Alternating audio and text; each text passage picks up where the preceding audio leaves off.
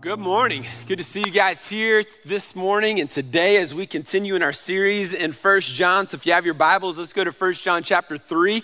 Uh, 1 John 3, I'm actually going to start at the end of chapter 2, but if uh, you are brand new, or uh, maybe this is the first time you've been here, we're in a sermon series over the last several weeks going through the book of First John, and so uh, excited about that as you're turning there. A couple of updates. First of all, uh, this past uh, week, as the video just uh, announced to us, the student camp was uh, at the beach. They call it Coastal, and man, it was an incredible week. And so um, I know teenagers get a bad rap, and you know sometimes you know you look at them and you're like, man, this is the problem with the world. But I'm telling you, for an entire week, we saw students going after God like uh, we don't see adults.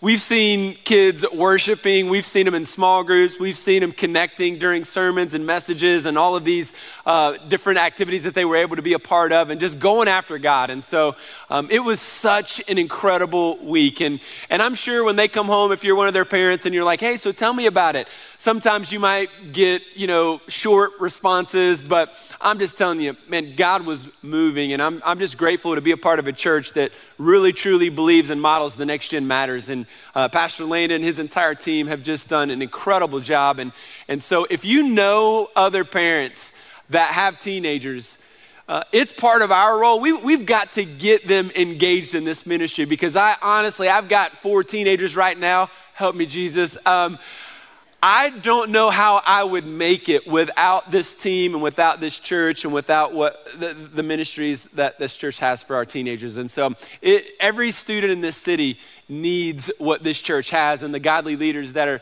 that are invested. And I could talk about that all day, but I'm just so proud of what God is doing and thankful for what God is doing. A couple other things. So, the mobile unit that's in the back we're going to use that for kids space and we're going to open that up next week. It's taken a couple weeks because blah, blah, blah, you know, permits, blah, blah, whatever. And so next Sunday, that's going to finally be open. And then as far as the kids space being renovated, things are going well. You're seeing some stuff out and back, and that's great. And inside is second floor is, is, is getting uh, framed out, and we're still on pace for an August, uh, September uh, open date, which is going to be just in time as everybody continues to come back to church and school is back in session. Uh, it's going to be a great, great season for us as a church, so I'm super, super excited about that. Um, how many of you guys are parents in the room? Parents in the room. All right. You will remember this Think back to when your child was born, or maybe, you know, if you're a little bit older, maybe your grandchild, it'll be a little bit easier to remember that. Um, when that baby first comes home, and, and you invite your family and your friends over to see this beautiful little baby, what's the first thing you start to hear out of their mouth? Think about that. First thing you start to hear is, oh my goodness, he's got his mama's hair, right? Or, oh my gosh, he looks just like his daddy, right? You like the high voice, by the way? Been working that on all morning. Uh, we start to immediately see the resemblance, don't we? We start to look for the ways that our grandkids and our kids look like, you know, their mom, their dad, their grandparents, their uncle, their whatever, right? And then as they get older, what do our kids do? Well, you start to notice that a lot of them tend to look a lot like you. You know, they favor you, they resemble you. There's a family likeness. You know, they're walking down the hallway and you're like, I can tell that's a Stewart, or I can tell that's a, you know, whoever. And, and, and the reason is because kids tend to resemble their parents, right? And, and that's just kind of a natural thing. And then uh, uh not only their appearance, but they also start to talk like us, which is kind of scary, but they do. They, they have the same accents as us, you know whether you say syrup or syrup. Uh, they're going to emulate however you say it. We can, we can go back and forth on the proper way of how to say words, but your kids are going to kind of follow your model. They're going to start acting like you. They're going to start to resemble you in how they live their life. And, and then as you get to, you know, a little bit older, like in my age, like now that I'm a parent, you know, and I've got teenagers, if you're like in your 40s and 50s, you start to hear yourself say things, and what do you say? Oh my gosh, I sound just like my dad, you know? Or, oh, that's exactly what my mom always used to say. And maybe that's a good thing, maybe that's not so good, I don't know. But we tend to resemble parents, right? In the way that we look, and the way that we talk, and the way that we act. And, and so, what First John is going to talk to us about today is John is going to remind us that we are children of God. And he's going to remind that, us that as a child of God, we are to resemble our Father. We are to speak like him, act like him, and begin to resemble the family likeness, right? And so we're going to look at this chapter. It's going to be a great reminder, but it also might be a, a, a, challenging passage of Scripture as we think through our own salvation this morning. But let's start in chapter 2, verse uh, 26, 27, 28. Then we'll get into chapter 3, where Pastor Taylor left off last week. And didn't he do such a great job last Sunday? He did awesome. Glad that he stepped in.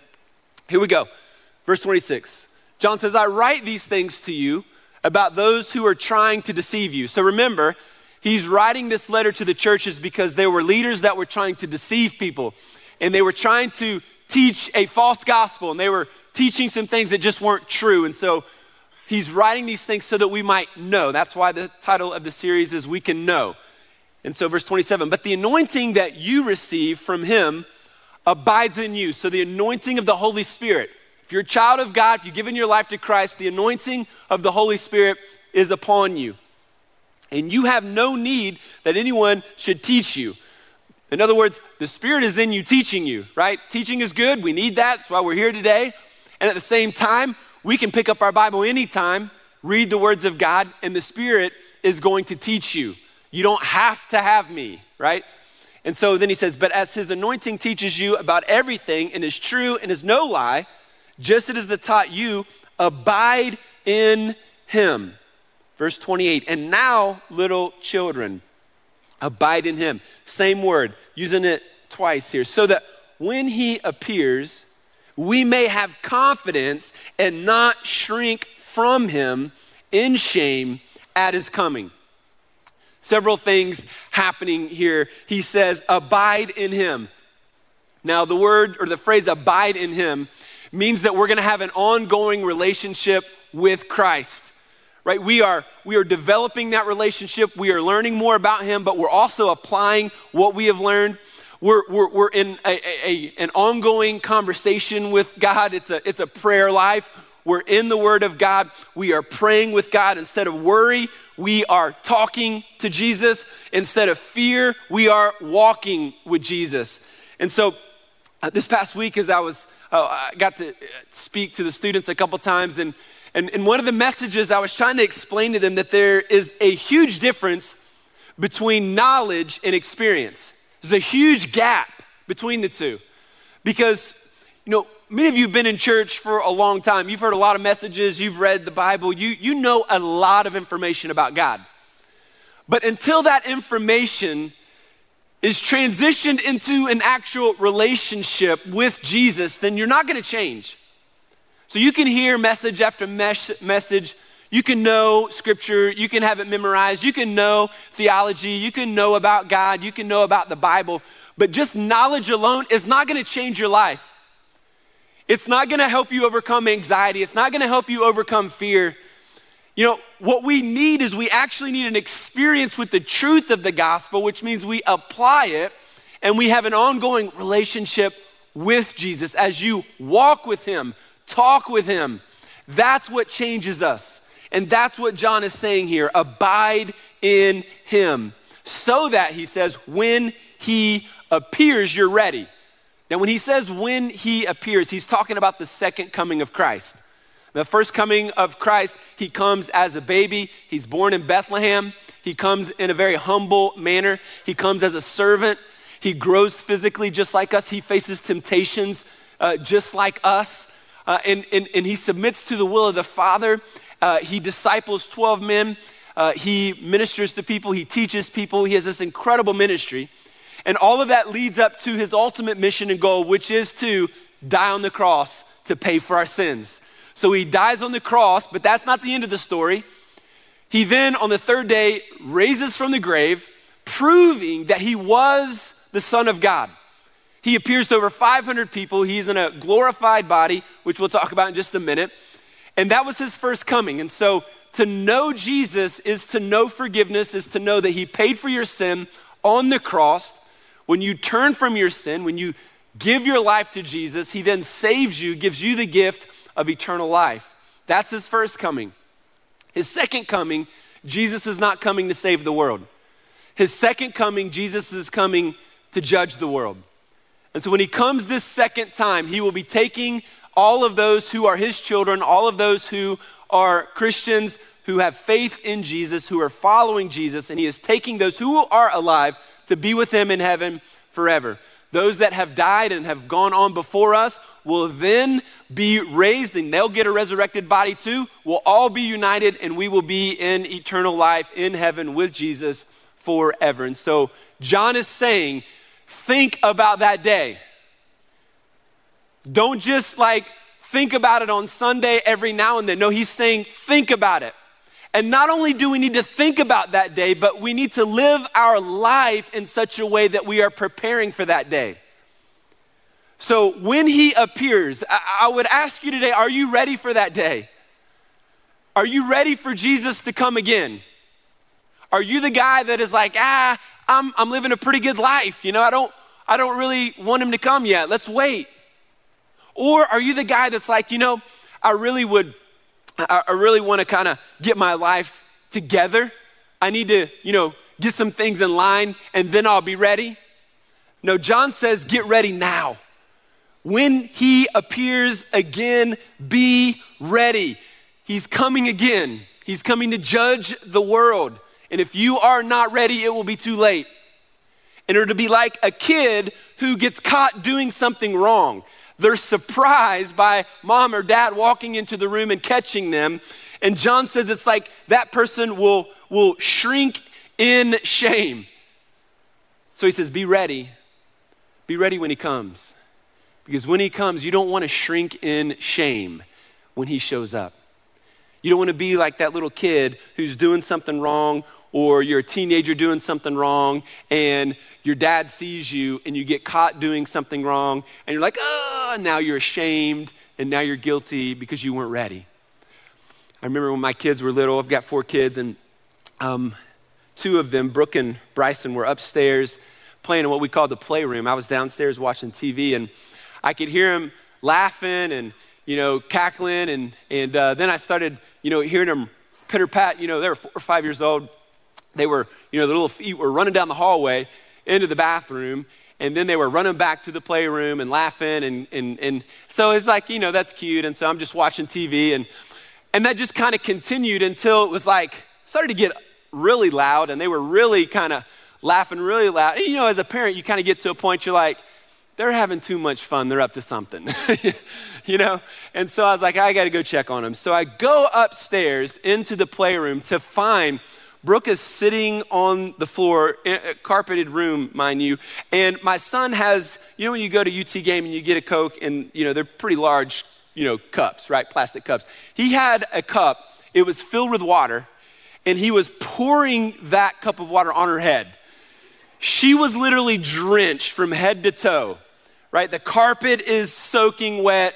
Bryson was soaking wet. They were taking turns dumping water on each other.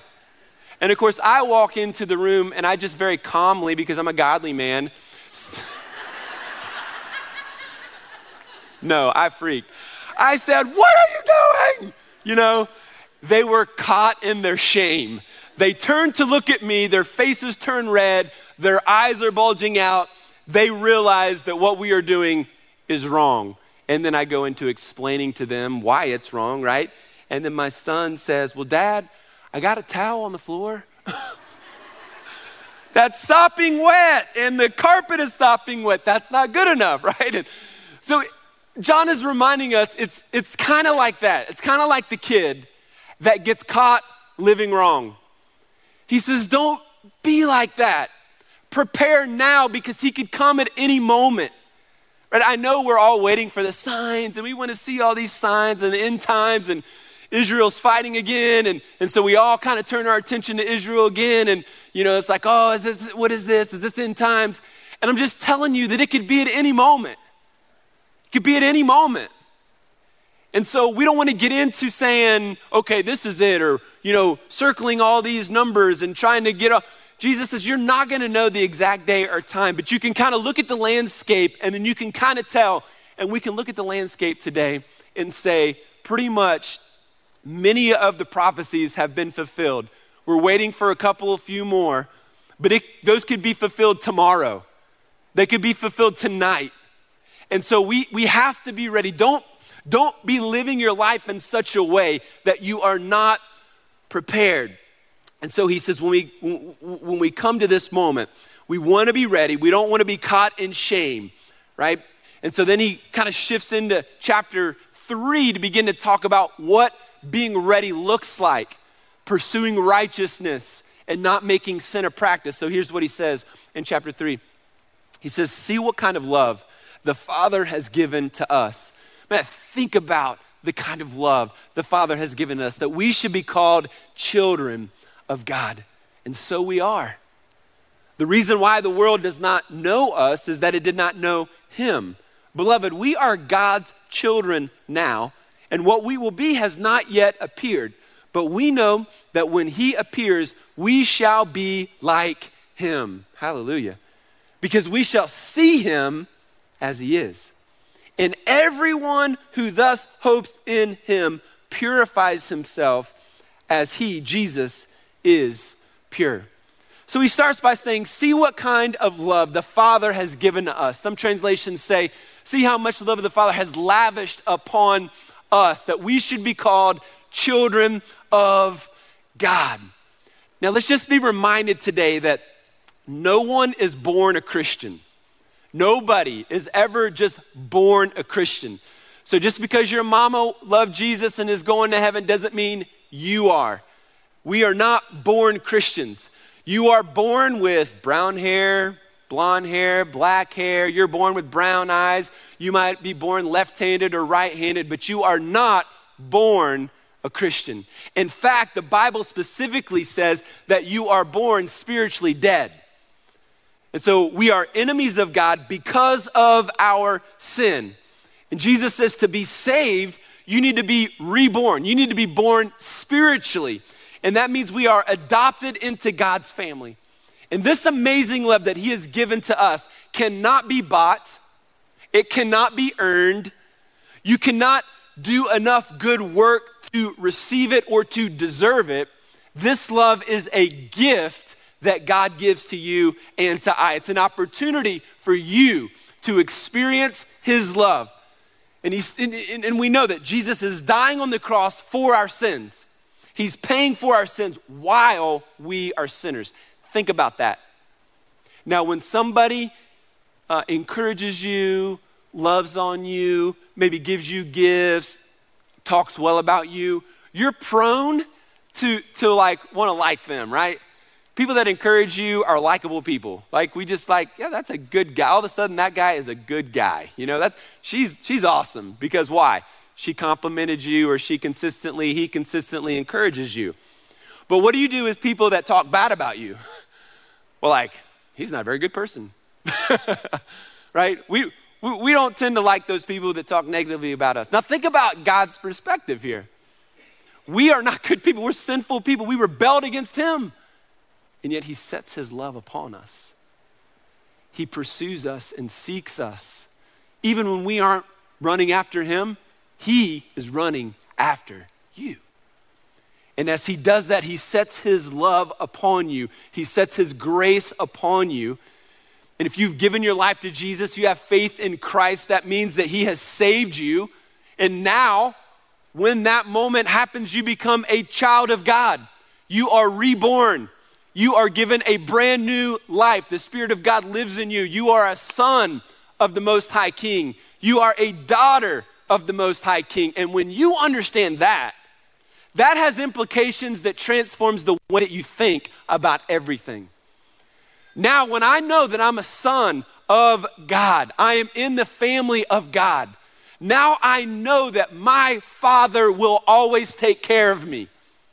I know that He's never gonna leave me. I know that no matter what I am going through, even though I might not understand it, I am a son of God. He cares and loves and will walk me through that situation. Right? That changes everything about how you view yourself, how you view your appearance, how you view your purpose, how you view how you're going to live your life.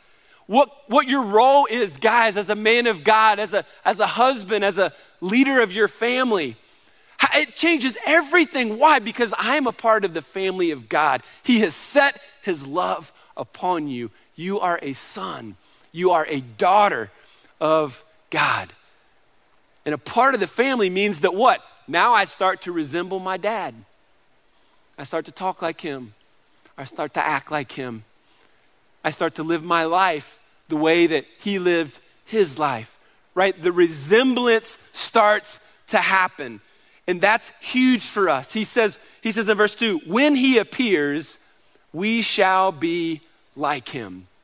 Now, again, when he appears, his second coming, we shall be like him. At the second coming of Christ, we all get a brand new glorified body.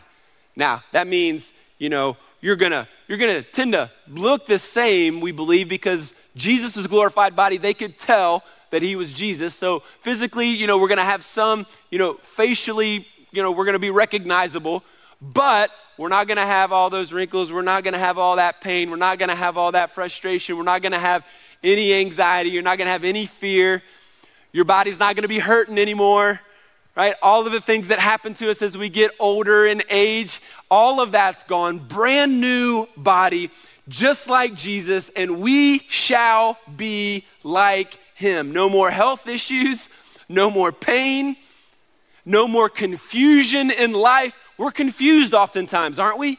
We're confused. Why? Why is this happening? Why, why, is, why isn't this happening? Because we live in a broken world. And this broken world is filled with sin, and that brings frustration and chaos, and that leads to anxiety and worry and all of the issues and problems that we've experienced, especially over the last couple of years. And as we face this, we say, okay, one day all that will be gone.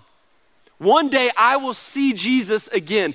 One day I will be like him. In verse 2, look at again, he says, We shall see him as he is. One day in eternity, for those that follow Jesus today, you will see Jesus as he is. Now, think about that for a minute. Like when, when I think about heaven, and I think we should think about heaven, think about heaven and live in light of heaven. Live your life today in light of that eternity because that is millions of years versus however short a time we have in this life. And, and so when we think about heaven, there are a lot of great things about it right? And, and, and so we think about the people that have died and that we're going to be reunited with in heaven. It's going to be a, a, a glorious reunion. It's going to be a, a, lot of excitement, a lot of joy in that time. I literally, I, I cannot wait to meet my mom in heaven one day. Um, this, this past May is uh, three years that she, she died, and so it's always hard. And I can't wait to embrace her. I can't wait to see her smile again. And that's gonna be a day that I, I just long for. But the thing that's gonna make heaven glorious and amazing is not all the reunions. Those are gonna be amazing. But, but the thing that makes heaven, heaven, is not gonna just be the glorified body, which is gonna be our streets of gold, fantastic. All of these things, uh, you know, really hard for us to grasp how glorious and amazing it's going to be. But the thing, the thing that's going to make heaven glorious and amazing is that Jesus is there. He's going to be there. And you're going to see him as he is. All the hurt, emptiness, confusion, pain, struggle is gone when you see Jesus face to face. That's going to be amazing. We think about that's what life is going to be for eons and millions of years and eternity to see him as he is. And he says, when we live in light of that, we have a hope. Look at verse 2 again. We have hope in him. I'm sorry, verse 3, because he himself purifies us. He is pure. He, he has pure, he, he is pure. And when we resemble him, when we come to faith in him, he purifies us. And so John tells us we're a son, we're a daughter of God. We are in the family of God. And so, in light of our future destiny, now he wants us to get busy to live our present calling. He wants us to live in righteousness as we await his return. And so, this is what 4 through 10 is, as we wrap up today, is all about the practical side of now what this means for us. He says, Everyone who makes a practice of sinning, circle that in your Bible, also practices lawlessness. And he clarifies sin is lawlessness. You know that he appeared, Jesus appeared in order to take away sins. That's why he came, to take away your sins. And in him, there is no sin. Jesus was perfect, sinless life. No one who abides in him, look at this, keeps on sinning. No one who keeps on sinning has either seen him or knows him. Little children, he says, let no one deceive you. Whoever practices righteousness is righteous, is righteous as he is righteous. Whoever makes a practice of sinning, there it is again, uh, is of the devil. For the devil has been sinning from the beginning. And the reason, of the, the reason the Son of God appeared was to destroy the works of the devil. No one born of God makes, here it is again, makes a practice of sinning. For God's seed abides in him. The power of the Holy Spirit is in us. He cannot keep on sinning because he has been born of God. Verse 10 By this it is evident. In other words, this is how we know if you're a child of God or a child of the devil. By this it is evident who are the children of God and who are the children of the devil. Whoever does not practice righteousness is not of God, nor is the one who does not love his brother. Hmm. So, a lot of things happening here. False teachers in the church were obviously teaching a gospel that was saying, look, you can, you can know Jesus and go to heaven, have your sins forgiven, but then live however you want to. Teachers were coming into the church saying, hey, you can have whatever inappropriate sexual relationship you want. You can do whatever. You can cheat, lie, steal. You can do all that stuff. Just pray this prayer. Just know this. Say you believe this, and you're going to heaven. Now, that was a problem back then. And honestly, it's still a problem today, is it not? There's a lot of people that want that kind of religion. They want that kind of Christianity. I said a prayer when I was a kid. That means I'm going to heaven. No, I believe in Jesus. So that means I'm going to heaven. Well, you know the devil believes in Jesus too, right? Demons believe in Jesus. They ain't going to heaven. and so there's a difference, right? There, there's more to the story than just saying a prayer and then, oh yeah, I'm going to heaven, and then go out and live however you want to. This is the point, I think, of what he's saying as a follower of Christ. He's calling us to live righteously, and that's the difference between a child of God and a child of, of the devil the, the, the ones who live righteously are children of God. And then he says, look, let's, let's go back to verse 6. No one who abides in him keeps on sinning.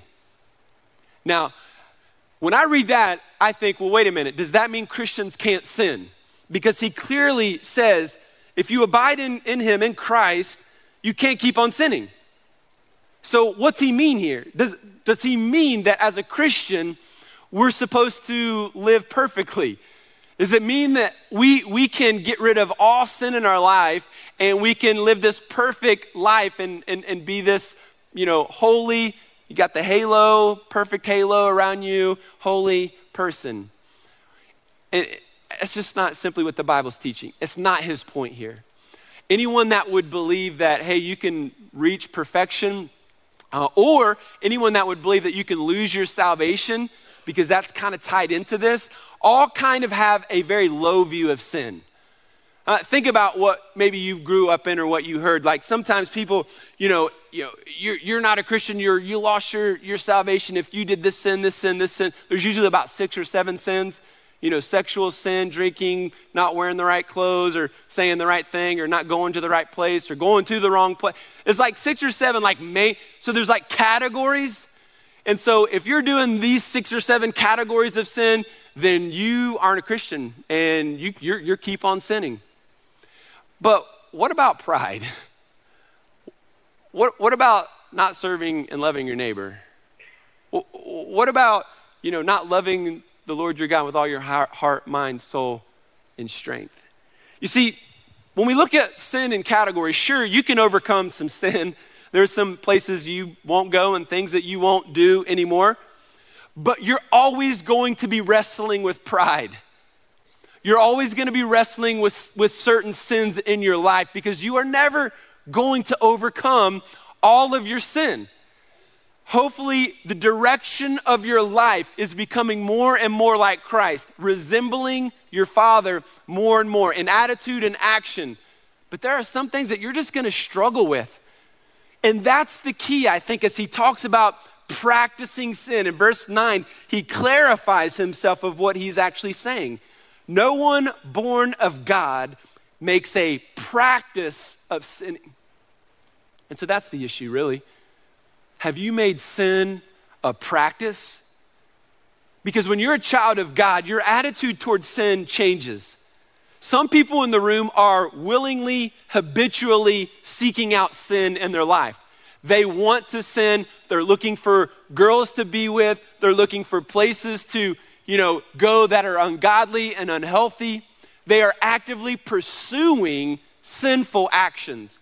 And so that is a practice of sin. And that's the difference. Are you convicted by that sin? Do you have remorse for sin in your life?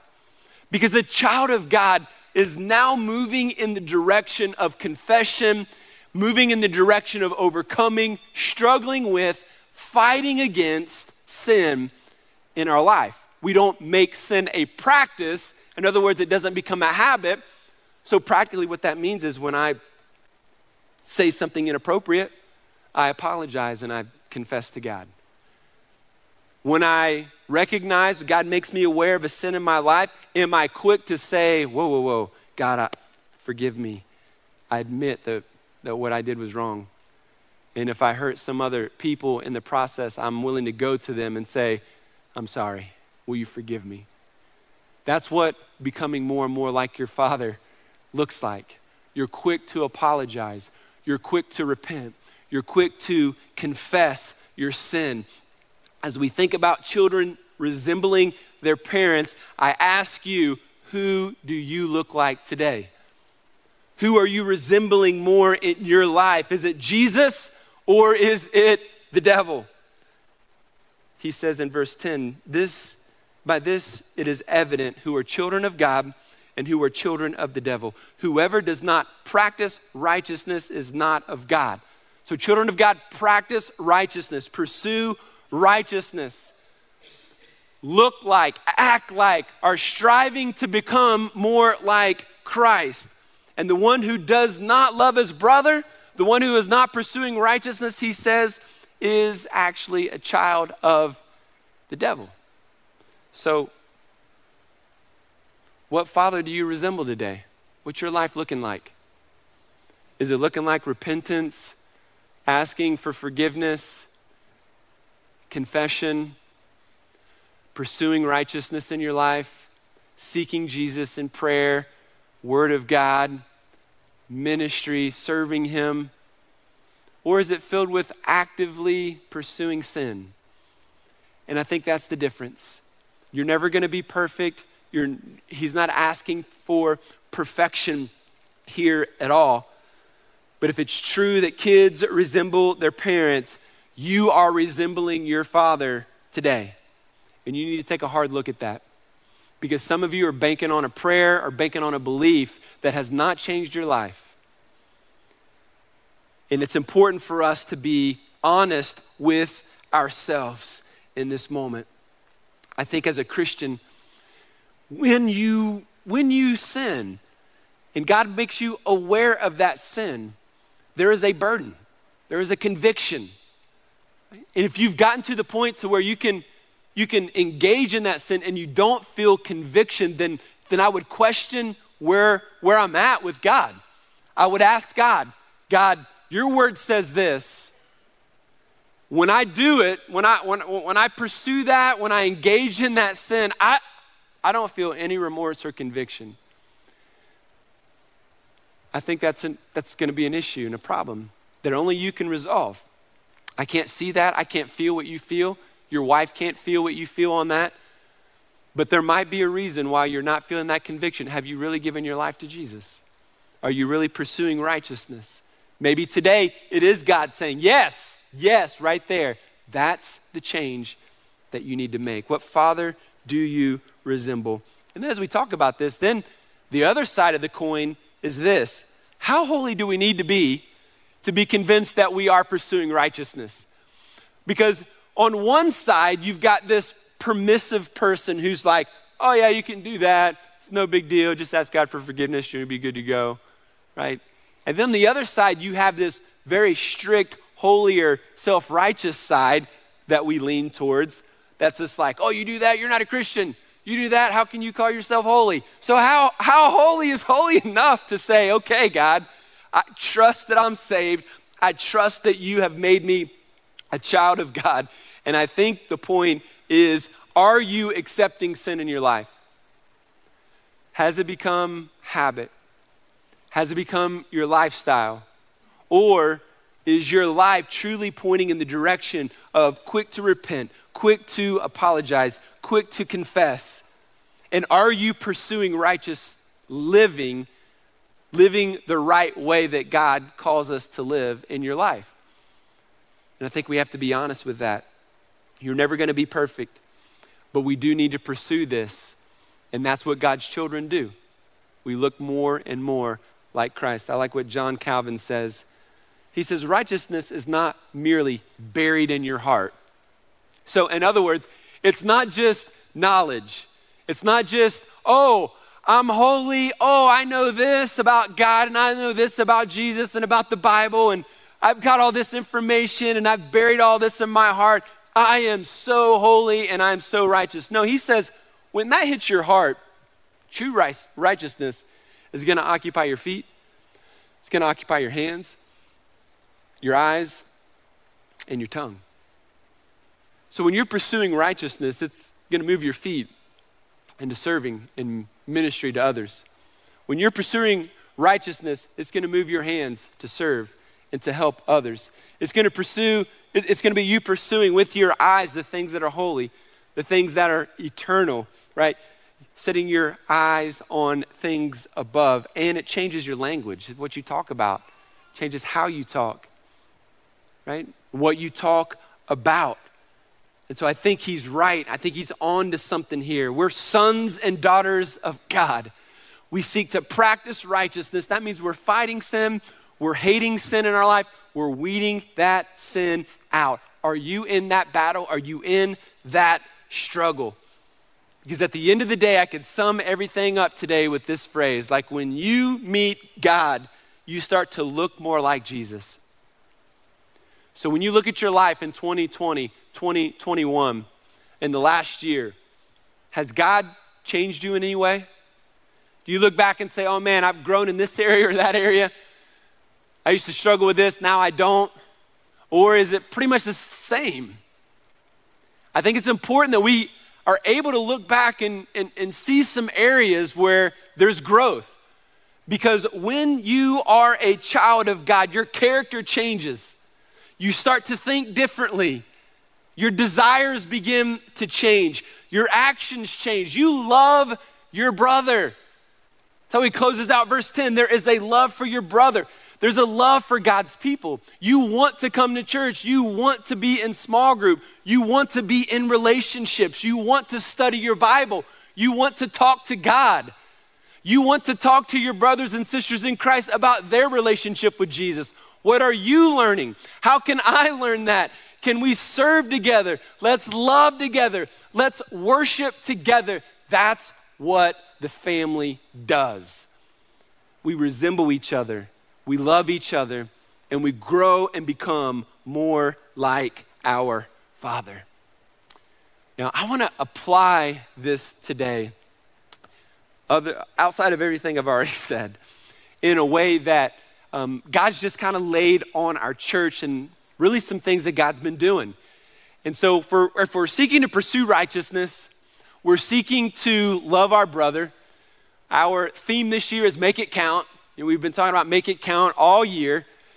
And one from Matthew 25, Jesus says these seven areas you're gonna, you know, you're, you're gonna you're gonna be a part of in some way as a Christian. And one of those ways is loving strangers, right? Remember, Jesus said, you know, he's going to reward those who love strangers. And we're going to say, when did we reward, when did we know we saw you? And he said, when you did it to one of the least of these, you did it unto me. And, and so in light of that, we, we do a lot of ministry with adoption and foster care uh, uh, through our church. And because of that, the state of Tennessee, Bill Lee, he's the governor, is doing this whole initiative for our state. And uh, they called us up one day and they said, this is what we want to do as a state. We've got an issue, we've got a problem with this in our state, and we need to do something about it.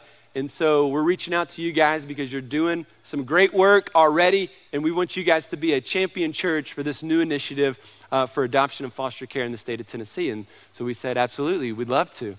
And so uh, that's just kicking off now, and, and uh, we're getting more and more uh, information about what, what that's going to look like. We'll be sharing with that over the coming weeks. Um, and at the same time, we're already kind of, we're already doing ministry and, and we're already engaged in this. And, and so my encouragement for you, for everybody, is to pause and to think and to ask God if this is a ministry that He might call you to serve in. Would God lay on your heart to foster a family, a, a, a child? Would God lay on your heart to adopt? Because here are some statistics that are happening in our state right now. Right now, there are almost a thousand kids in foster care just in Blount County and Knox County. So, a thousand kids are currently in foster families just in these two counties right now. 8,000 kids in foster care in Tennessee, right? 350 kids are available for adoption in Tennessee right now. There are 1,200 kids in need of a foster care family in Tennessee right now. So there's 1,200 kids, right, that need a place to go. And so when mom and dad get in some kind of crisis, right, police are involved, something's happening, right, they have to go deal with that, maybe, maybe jail time and all that. So what happens to this child or multiple kids? I mean, I don't know about you, but when you think about that, you think, okay, well, somebody needs to do something. And then you think, well, who in the world is going to do anything outside of the family of God? Right? And do it well. And what these kids need is they need a godly um, mom, dad, who would welcome them as a stranger and share the love of Christ. These kids, you know, could come to faith in Christ and, and could transform their entire life by being a part of, of, of maybe, maybe it would be a weekend or maybe it would be uh, a couple of weeks. Sometimes it even turns into potentially being able to adopt. The goal is always to restore with mom and dad, restore and reconcile and get them with mom and dad, but sometimes that just can't happen. And so there's a need. There's a need out there. And, and some of you, I, I believe God's just going to lay on your heart that, you know, that's just the ministry that you, you need to be a part of, and you need to pursue righteousness and pursue loving your brother in that way. Now, some of you might say, We're not in a position to do that right now, and we're going to ask God and pray about it. And He might say, Yep, not now.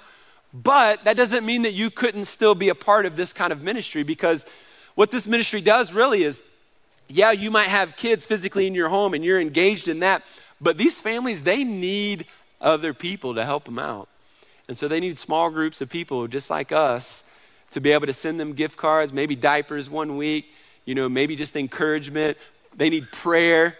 They need to be energized and pepped up because it's not easy work. It's not easy ministry. And so they need support around them. And so I just think it's important that as a church, we see the needs of culture and society around us. And this is just one of those needs. And uh, I want to encourage us as a church to step into this, lean into this, and, and sincerely ask God if He would call you to be a part of it. Now, we're going to close today with a story of a family that's actually doing this. And so the Reed family has, uh, they, they, they've been fostering and they've even adopted, and their story is super encouraging. And so I wanted you guys to hear that today and be encouraged by them. So, guys, let's go ahead and play this video.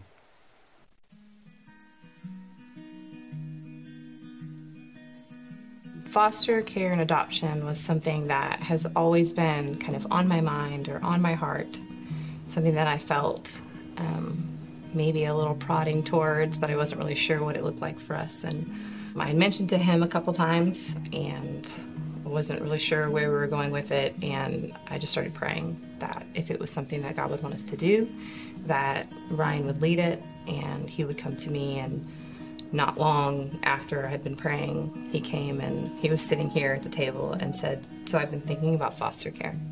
In my job as a fireman, I started going into these houses on a routine basis. And I would see these children in toxic environments, and I'd be dealing with um, a set of parents over here who had overdosed. And then I would look over to the other side, and there would be the children. And that's when I came home and I told her, I was like, you know, I'm, I really think we should start doing foster care for this reason. I would say that fostering and adopting is hard. It's hard work. It's a day in, day out struggle. It is a bring you to your knees and ask God for help. Um, you can't do it on your own. Um, but the need is so great. And one thing that has truly been amazing, and I told her when we got the phone call, I said, we're, we're not doing this alone. We have a huge, not only do we have our family support, but we have all the support of Foothills Church. And, and you know, as soon as we text our friends, hey, we accepted a, a new baby from the NICU, there was a meal train set up. I mean, we had people that we didn't know bringing us meals. We had uh, small groups. So the importance of small groups, we talk about it all the time. Pastor Trent talks about it all the time, how vital it is to get involved in a small group. They gave us gift cards. People brought us clothing. Um, people in other small groups that we didn't even know, they were sending us things. And so we really do have a huge support network. So you're not doing it on your own. You know, the, the struggles of foster care are hard, dealing with um, behaviors and trauma, and there, there's so much in it that is hard.